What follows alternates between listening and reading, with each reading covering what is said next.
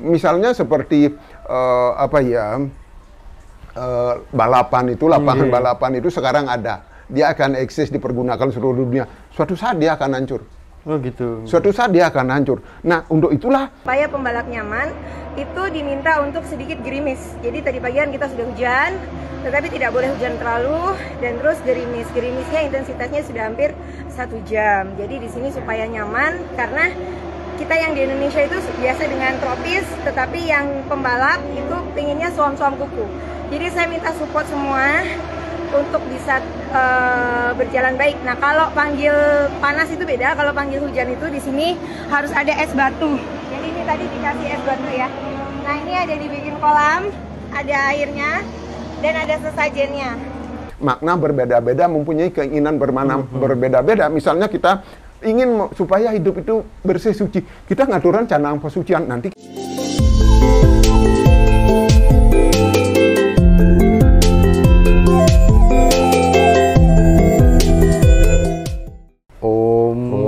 Swastiastu. Salam Rahayu pemirsa Hindu Channel. Pemirsa Hindu Channel, hari ini kita akan menuruti permintaan dari Umas Dharma yang memberikan saran kepada kami dari Hindu Channel. Tolong dong kupas tuntas tentang Banten, sesaji, canang dan lain sebagainya yang berkaitan tentang Hindu. Nah, tentu saja Hindu Channel tidak lelah untuk mencari siapakah narasumbernya, dan Nastungkare mendapatkan narasumber dari dosen Sekolah Tinggi Agama Hindu Dharma Nusantara Jakarta, yaitu pengajar acara. Beliau adalah Bapak I. Gusti Ngurah Rai, S A G, M Philha. Om Swastiastu. Gimana Pak, sehat? Sehat, Nastungkare. Kegiatannya sehari-hari apa Pak? Ah, biasa, cuma uh... ngajar kan ngajar. Eh, sekarang zaman pandemi lewat Zoom, Zoom kemudian iya. ya di rumah aja. Kalau ngajar acara juga dari rumah, kalau bikin canang juga, bikin Banten juga dari rumah. Kita datang nih Pak Idujan, wah luar biasa sejuknya suasana rumah Bapak. Ah, iya inilah. Kayaknya kenapa harus ada tumbuhan? Ya itu kan uh, di ya uh, pertama ini untuk paru-paru, uh, untuk yeah. uh, penyejuk juga, kedua kan Uh, Bhagavad Gita bab sembilan sloka hmm. dua puluh enam kan mengajar, menyarankan uh, supaya ya, uh, kita sebagai umat Hindu yeah, harus yeah. di rumah itu, ciri orang Hindu yang hidup itu harus uh, menikmati patram puspam palam toyam. Jadi harus ada uh, daun, bunga, hmm. buah, uh, api, air. Nah itulah. Kalau itu tidak ada di suatu rumah, salah satu tidak ada atau semuanya nggak ada, berarti Aduh. tidak ada kehidupan di sana. Ciri-ciri ada kehidupan adalah ya seorang umat Hindu ya harus menikmati daun, mau daun kangkung, mau daun kacang. Yang penting ada ya, daun. Iya, menikmati daun sebagai uh, bahan untuk apa ya uh, sayur-sayuran. Ada buah, yeah. ya buah beras, uh, buah, buah buah apa? Buah padi, beras yeah. untuk makanan itu kan. Ada bunga. Ya bunga macam-macam ya, yeah. bisa ada banyak bunga turi kan bisa juga dimakan yeah, yeah, yeah. banyak. Kemudian keindahan itu kan perlu, perlu dalam hidup. Kemudian uh, api, nggak ada api ya, nggak ada air apalagi dah. Ya itulah ciri umat Hindu itu uh, benar sekali Tuhan uh, mengajarkan kepada kita, persembahkanlah kepadaku. Mm. Air, daun, bunga, buah, api, semua itu persembahkanlah pada Tuhan. Tuhan sebenarnya tidak memerlukan, beliau Maha Pencipta. Iya, kita sebagai umatnya untuk merasakan apa yang kita nikmati itu, kemudian kita persembahkan sebagai wujud rasa bersyukur kita, rasa terima kasih kita kepada Sang Yang Widi, yang Maha Pencipta telah menciptakan kita dengan hmm. sempurna banget. Mata dua berfungsi, kuping dua berfungsi, semuanya berfungsi. Itulah disebab, disebut sebagai manusia adalah makhluk yang paling sempurna di antara makhluk hidup, mempunyai W W K pikiran kan. Hmm. Uh, seperti itu kira-kira hmm. uh, makna dari sebuah sloka yang kita ambil dari Bhagavad Gita bab hmm. sembilan sloka dua puluh enam. Hmm. Ya. Pak, uh, kalau kita perlu tahu nih dari Pak Haji Rai, hmm. makna Banten nih, apa sih sebenarnya makna dari Banten? Oh, gitu. Maknanya dalam hidup itu kalau kita menghayati banyak sekali gitu. maknanya. Banyak sekali maknanya. Misalnya ya, nanti saya jelaskan lebih luas lagi. Kemudian saya coba masuk dulu dari uh, fungsinya yang disebutkan di dalam lontar Yadnya Prakerti. Di dalam lontar Yadnya Prakerti itu disebutkan bahwa nomor satu Banten itu adalah uh, simbol atau lambang dirimu lambang. sendiri. Banten pinaka ragan tetui. Banten adalah tak ubahnya dirimu sendiri. Hmm. Apa yang ada di dalam Banten itu adalah wujud keinginan kita, permohonan kita kepada Tuhan, kepada Sang Yang Widi. Ya, apabila kita ingin memohon uh, sesuatu, ya, maka di dalam, ya misalnya balik lagi. Misalnya di dalam hidup ini ya, hmm. ada lima hal yang penting di dalam membuat Banten, ada lima hal yang penting. Nomor satu pasti mantra ada. Hmm. Mantra itu adalah ide, mind, hmm. ya, mantra, ide. Kata man dan tra, man itu pikiran, tra itu menyeberangkan. Jadi pikiran-pikiran yang baiklah akan menyeberangkan kita dengan mengucapkan mantram atau dengan mewujudkan mantram itu. Hmm. Bagaimana kita mewujudkan mantram itu? Banten ini adalah wujud dari mantra. Hmm, gitu, gitu. Ya, kalau misalnya, oh lebih luas lagi. Kalau kita masuk misalnya ke uh, Rgveda Mandala sepuluh, Sukta tujuh puluh satu, Mantra sebelas. Wah, di situ jelas banget. Hmm. Banten adalah seperti pengejawantahan dari Weda. Pengejawantahan Weda. Di situ harus ada satu yang mengucapkan, menghafalkan mantram, man dan tra, hmm. mampu menyeberangkan umat dari yang tidak baik menjadi baik. Yang kedua harus ada yang melantunkan kidung wargasari, sakrawi, menuntun pikiran kita, menuntun hati nurani kita, menuntun jiwa kita untuk sampai ke arah yang lebih tinggi, hmm. untuk sampai kepada tingkat Brahman. Pikiran kita dituntun melalui kidung-kidung mengakui bahwa kebesaran Tuhan segala-galanya itu adalah berasal dari Brahman. Yang ketiga ada satu, apa itu Pak? Yang harus mengajarkan, membuat ini, oh, ya. hmm. membuat Banten ini harus ada satu yang mengajarkan membuat Banten ini. Yang keempat harus ada seorang yang mampu menjelaskan makna dari setiap Banten itu dan setiap upacara itu. Maka inilah kalau di Bali diambil oleh topeng Sidakarya Dalang. Hmm. Zaman sekarang tamatan serta udah banyak, pendarma wacana sudah banyak. Ini diambil yeah. oleh para pendarma wacana terutama dari ikom-ikom ini, dan di pendidikan-pendidikan juga nggak kalah penting. Di, mampu menjelaskan hal ini, mm-hmm. gitu. Kemudian, nah itulah uh, fungsinya dari sana. Kemudian, kalau kita lihat lima hal tadi dari mantra tadi, ya dari mantra tadi akan apa yang ada dalam benak pikiran kita, lalu kita tuangkan, mm-hmm. apa yang kita inginkan, lalu kita tuangkan, lalu kita membuat laba Banten, Banten. membuat Banten. Oh saya ingin Uh, memuja Sang Yang Widi supaya saya selalu merasa dekat dengan beliau. Saya rindu, mm-hmm. rindu untuk bertemu. Saya ingin memberikan sesuatu apa yang saya miliki karena beliau adalah bakti saya, adalah kekasih saya. Ba- maka kita membuatlah canang, mm-hmm. ya canang, ya membuatlah kita canang. Ya canang itu intinya adalah uh, porosan. Canang itu sendiri adalah bahasa Bali, hmm. ya ini base, ya bahasa bahasa Basil Balinya base, halusnya canang, ya hmm. tanpa ini tidak disebut canang dia. Nah kemudian ini tadi saya kasih dengan kapur dan pinang, kemudian saya jepret dengan ini talin porosan oh, porosan saya ya. Seperti ini, nampak nggak ya? Nah, nah kemudian Pak, saya pakai Pakai ini sama pakai ini boleh?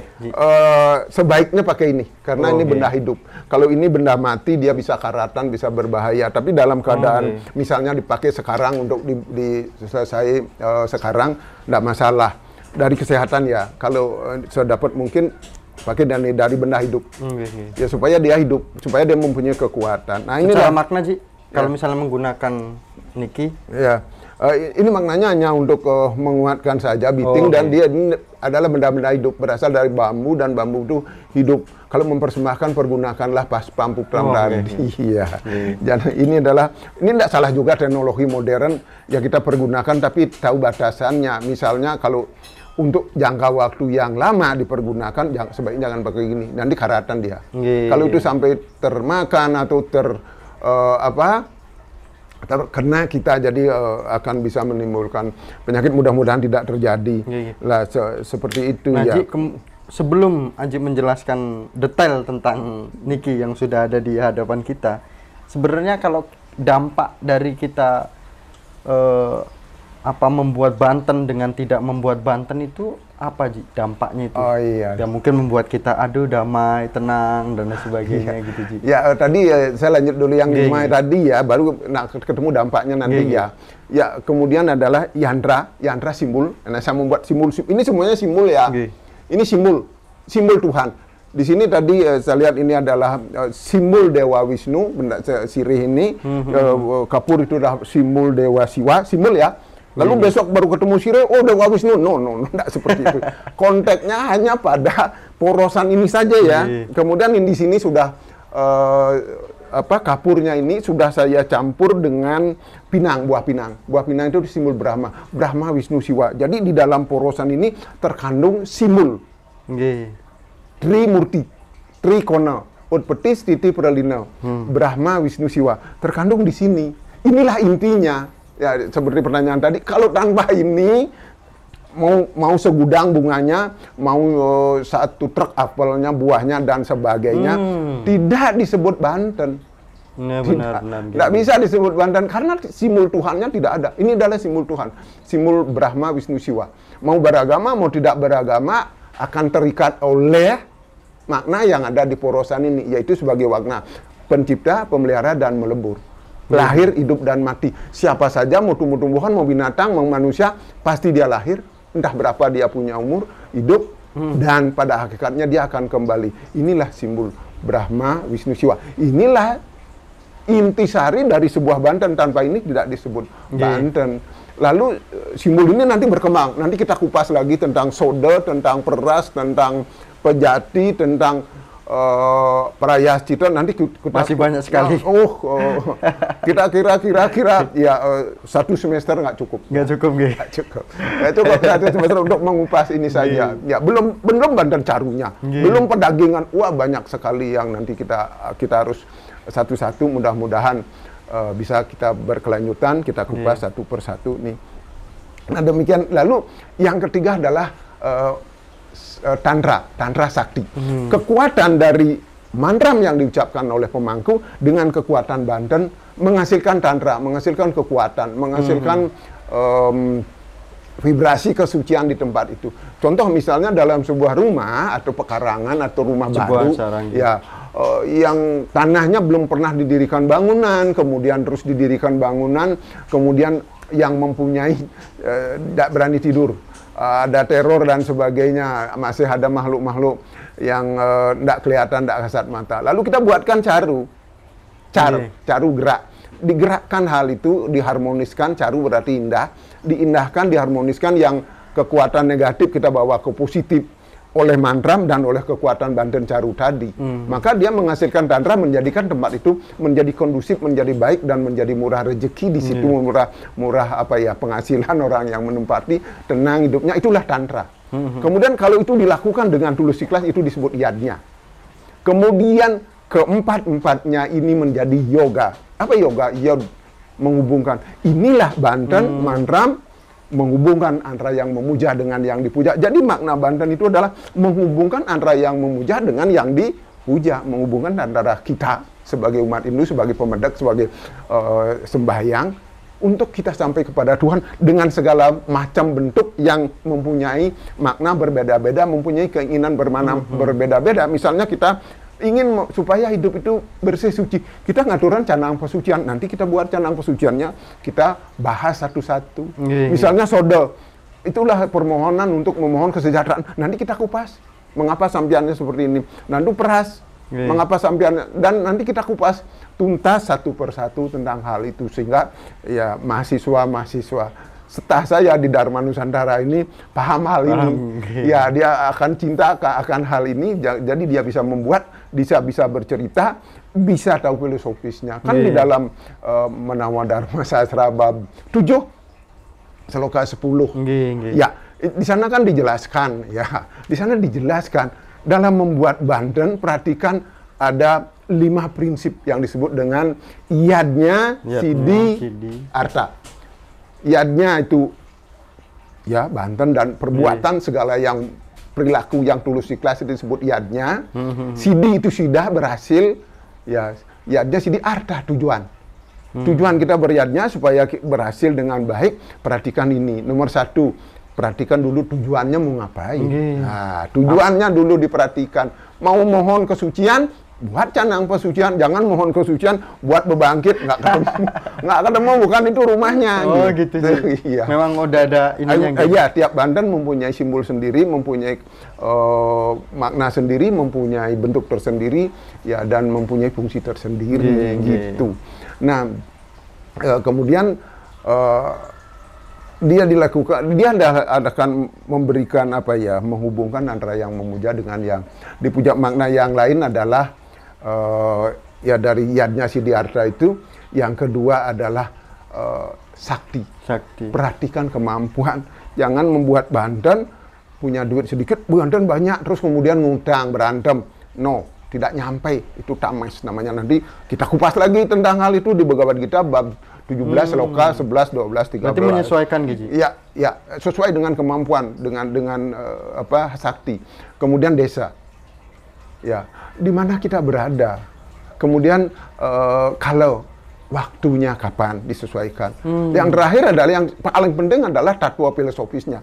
Kalau sudah paham filosofisnya, membuat kecil atau membuat besar, membuat banyak atau membuat sedikit, akan semuanya merasa bahagia, merasa senang. Oleh sebab itulah dibuat gradasinya sembilan, di mana hmm. kita mampu.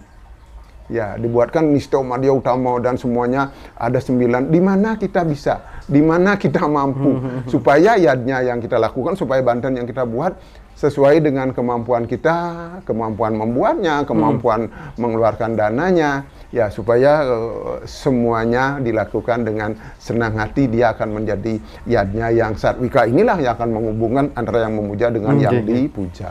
Okay. Itu Ji, tadi berbicara dampak. Oh, dam, da, dampaknya secara fisik dapat saya katakan ya. Misalnya kita nggak punya, kita beli. Okay. Jadi perputaran ekonomi kemana-mana. Oh. Jadi dagang telur kita bisa beli telurnya, dagang kelapa kita bisa beli kelapanya. Jadi ekonomi itu berputar sebagai yang disebutkan di dalam uh, Bhagavad Gita bab sembilan, eh, bab tiga sloka sembilan. Hmm. Cakra yadnya, hmm. yadnya itu sebuah cakra berputar. Jadi dampaknya yang pertama secara fisik adalah Uh, saling simbiose mutualistis, hmm, simbiosis, saling menguntungkan. Kita yang mempunyai duit, kita bisa beli barangnya, mereka yang mempunyai barang bisa jual. Jadi perputaran ekonomi. Yang kedua adalah uh, akibatnya di rumah saya selalu uh, ada bunga, okay, jadi adem ya, nih, ada, ada daun, ada segalanya. Jadi ini itu ada, kecuali janur. Saya bawa pohon kelapa dulu, tanam di sini. Sudah gede takut petir, karena di sini daerah petir. Jadi ya um, ini ini ini saja yang beli, yang lainnya nggak nggak kita beli gitu. Nah seperti seperti itu dampaknya adalah no, yang dampak yang lain adalah semua benda-benda ini ya Tuhan tak memerlukan sebenarnya, beliau yang menciptakan. Beliau mengisyaratkan kepada manusia supaya benda-benda ini tetap ada di dunia, di sekitar kita. Ini adalah secara secara sosiologi ini checklist, mm-hmm. secara cerita karena ini checklist terhadap lingkungan kita. Apakah hubungan kita dengan lingkungan sudah baikkah? Mm-hmm. Adakah tanaman di sekitar kita? Mm-hmm. Tidakkah rumah kita menjadi gersang? Walaupun misalnya rumah uh, tipe kecil, tetapi di pot kan masih bisa kita tanam bunga, mm-hmm. bisa uh, tanam daun. Nah, dampaknya seperti seperti itulah dampaknya, sehingga kita selalu menyiapkan, hmm. selalu ada. Jadi dalam hidup ini, ya e, seperti diamanatkan oleh Bhagavad Gita bab sembilan, sloka dua puluh enam, ya persembahkanlah. Tuhan tidak memerlukan orang, beliau pencipta kok. Yeah. Adakanlah di rumahmu, di sekitarmu benda-benda ini, sehingga kamu akan selalu bisa hidup bahagia dan sejahtera. Itulah maknanya, agar kita hidup bahagia dan sejahtera dengan melalui yadnya, dengan melalui aneka. Ya, ini kan indah. Yeah, yeah. Ya, kalau makan saja, perut saja yang kenyang, ini tidak tidak terpuaskan. Manusia itu terdiri dari beberapa dimensi, semuanya harus dipuaskan. Kira-kira nah, seperti itu. Ji, tadi disebutkan bahwa bagaimana kalau rumah itu kosong, belum ditempati, dan mm-hmm, lain sebagainya. Mm-hmm. Itu kita harus mengaturkan banten ataupun canang.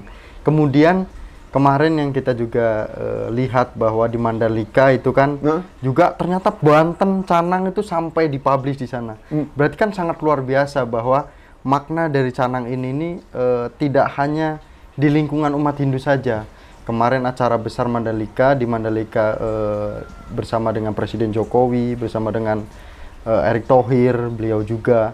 Itu kan sangat luar biasa. Nah, apa sebenarnya makna canang niki? Masuk kepada canang niki. Ya, yeah.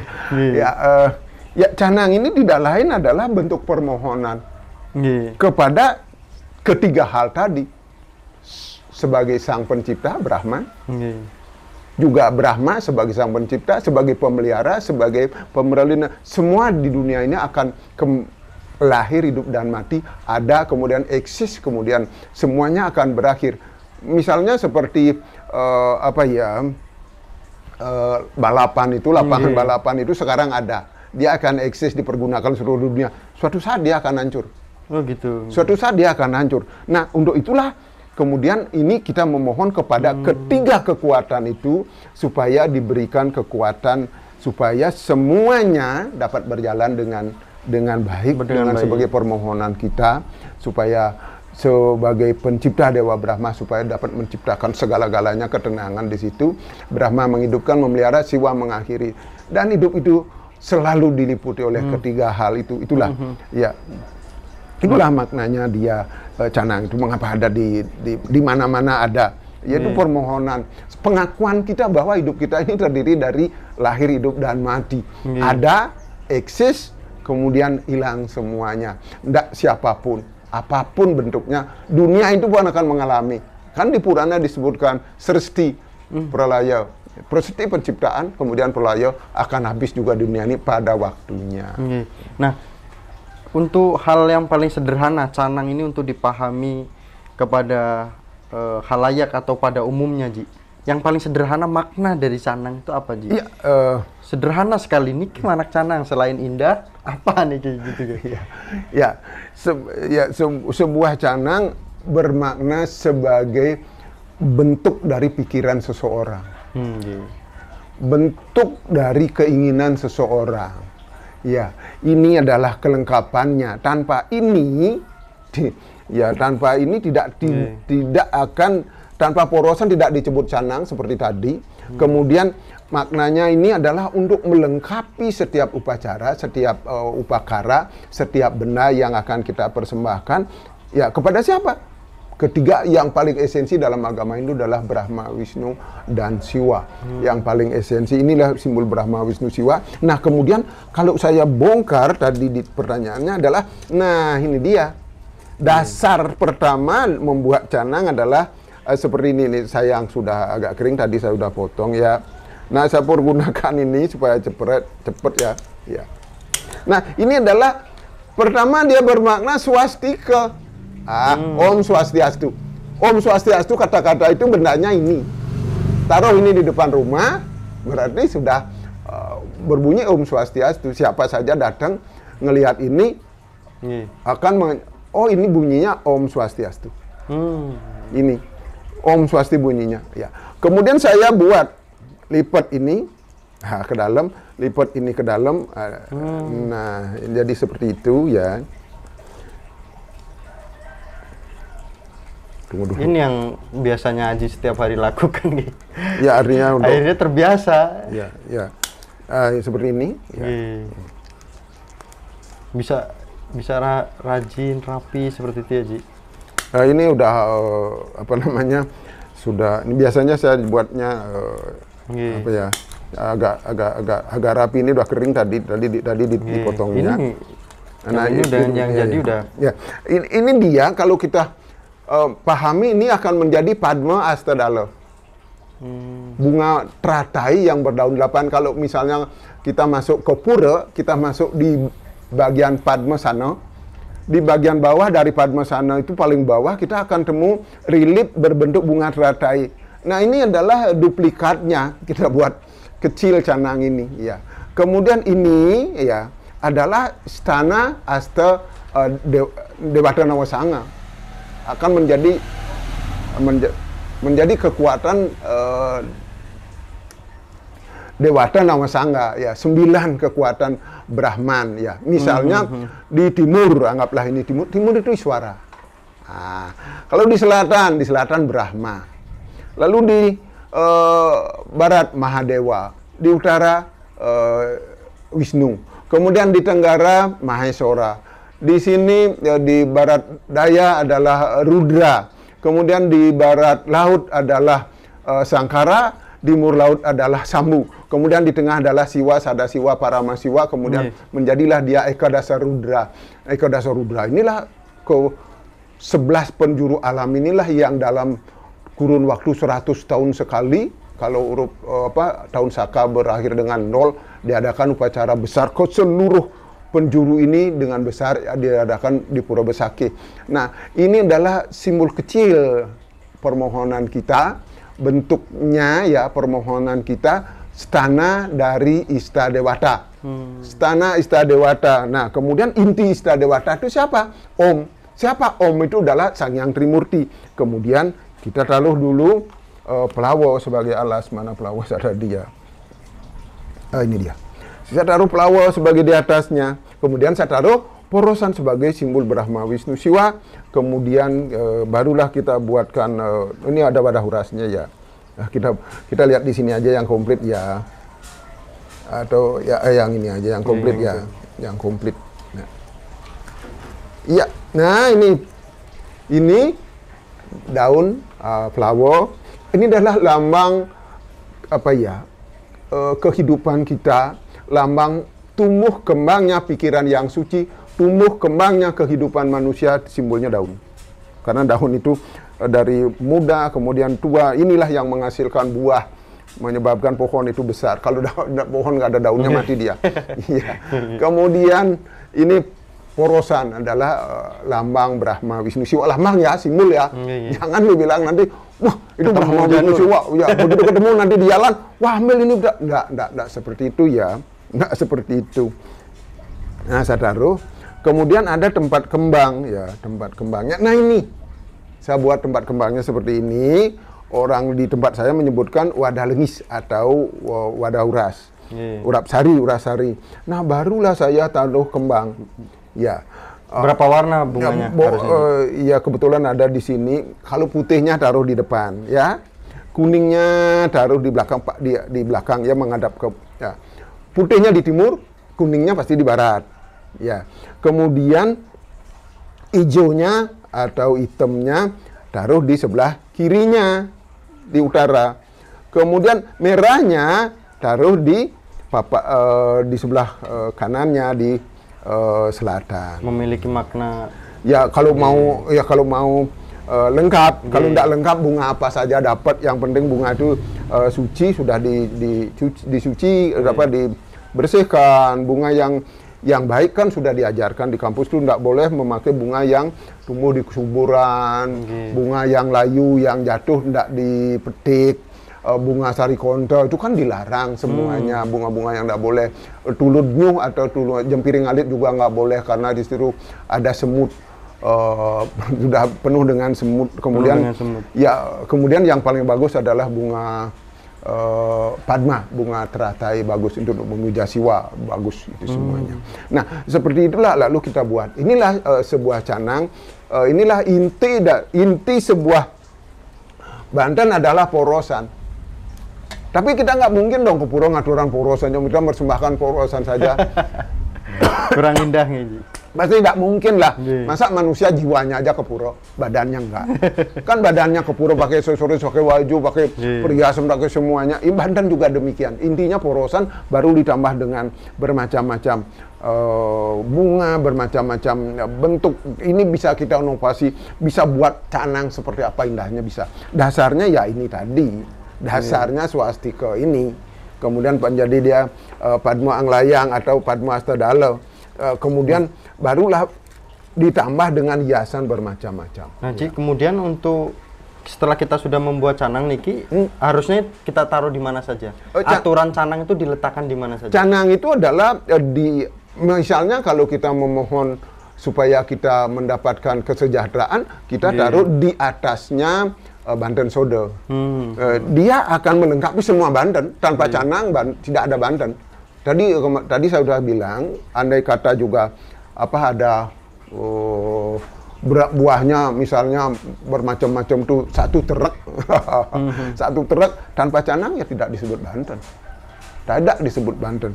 Kan dulu pernah di Bali ada uh, apa ya pertandingan golap oh, di seluruh okay. dunia, kemudian uh, bola golap itu ditaruh di urap sari yang cantik, tidak apa-apa itu sih, uh, tetapi tidak ada porosan. oh. Lalu masyarakat ribut, kenapa di, di, di situ ditaruh uh, bola di, di atas canang? Itu melecehkan agama Hindu. Lalu uh, para penglingsir di Bali menyatakan itu tidak Banten namanya sayang, begitu beliau. Yang itu adalah urap sari saja. Kalau sudah ada porosan baru disebut Banten, baru disebut canang. Karena di situ sudah sudah oh, simbol gitu.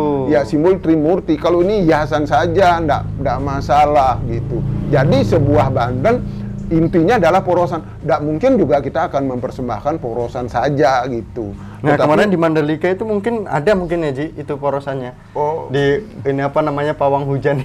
Oh, mudah-mudahan sih ada. Mudah-mudahan sih ada. Kan kita nggak tahu ke sana. Ya, yang disebut Banten itu harus ada porosan. Hmm. Karena di situ ada Brahma, Wisnu, simbol Brahma, Wisnu, Siwa. Gih, Pemujaan gih, gih, kepada gih. Brahma, Wisnu, Siwa yang paling esensi dalam hidup kita. Nah, Ji, bisa nggak sih kita tanpa menggunakan canang? Nggak bisa. Kenapa nggak bisa, Ji? Karena ini simbol Brahma, Wisnu, Siwa, ini hmm. ada pemujaan kepada Tuhan. Tanpa yeah. ini kita taruh, tidak untuk memuja Tuhan. Iya. Mungkin pakai yeah. dupa saja, gitu, kasih bunga uh, satu, gitu, Ji. Uh, Aturannya gimana, Ji? Uh, kalau disebut Banten, tanpa ini tidak disebut Banten. Kalau coba cuma rarapan, nah beda lagi. Yeah. Kalau rarapan misalnya kita datang dari mana membawa uh, buah, kemudian oh, gitu. ya kita taruh aja di situ, kemudian ada dupo, ada air, kita maduran, itu rarapan namanya, tidak disebut Banten. Supaya dia disebut Banten kita harus uh, buatkan canangnya, taruh yeah. canang di atasnya, baru kita sebut Banten. Ya. Wah, luar biasa, Ji, ini banyak pasti nih, Ji, yang uh, perlu dibahas tentang iya, Banten, Ji. Mudah-mudahan nah, mungkin ada tambahan, Ji, tentang apa? Pesan untuk generasi Hindu, untuk mahasiswa, untuk Bapak Ibu Umas Dharma, pemirsa ya, Hindu Channel, ya. agar paham benar-benar bahwa ini loh pentingnya Banten seperti itu, Ji. Ya, um, uh, anak-anakku semua mahasiswa, kemudian para pemirsa Hindu Channel uh, yang saya hormati, saya banggakan, ya jangan uh, apa ya, jangan Banten dijadikan momok. Walau lebih ekstrim lagi pindah agama karena nggak bisa bikin Banten. No, tidak seperti itu. Ya, Banten itu bisa dibuat sederhana. Yang Banten yang sederhana tidak perlu pakai ini juga bisa. Oh, saya nggak bisa bikin. Ambil daun, daun, wah ini. Ambil daun pisang. Ya, ambil daun pisang. Setelah dapat daun pisang, ya, kita kasih porosan. Sirih saya harus ada aja.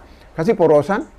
Taruh, kasih kembang, kasih buah, sudah aturan. Udah jadi canang. Hmm. Ini ada. Ini tidak ada ya, jadi so, uh, tidak disebut Banten, dia sebagai rarapan saja. Boleh juga, tapi rarapan. Jangan takut ya membuat, saya juga dulu uh, apa ya datang ke Jakarta nggak bisa bikin canang. Karena di Jakarta, uh, apa kita harus bisa bikin canang, kita harus bikin uh, gaya, kita harus bikin lawar, bikin apa saja saya bisa. Karena apa ya lingkungan yang membentuk. Jadi eh, mari anak-anak mahasiswa kita belajar. Ya, ini nikmat sekali loh bikin begini, nikmat sekali. Ketika kita nulis ini adalah ini fungsinya adalah sebagai alat konsentrasi untuk fokus. Bayangkan saja kalau kita tidak fokus dalam membuat canang ini, tangan bisa luka. Ini alat belajar, alat fokus, belajar fokus. Kita ingin membuat yang uh, lebih indah dari ini bisa, lebih indah dari ini bisa, ya, lebih mekar lagi saya bisa, ya. Ini, ini yang paling yang paling sederhana, ya, yang yang standar ini. Uh, ya, jangan takut. Mari kita buat yang sederhana. Yang penting hati kita tulus untuk melakukannya. Ini adalah ketika kita mengambil janur, ya, pikiran kita sudah untuk Tuhan, sudah hmm. kontak dengan Tuhan.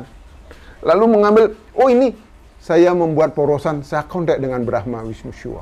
Kontak langsung sudah terbayang. Hmm. Kemudian saya membuat, saya buat yang terindah. Karena bina keragaan tertui supaya seperti saya indahnya. Seperti jangan membuat asal-asalan.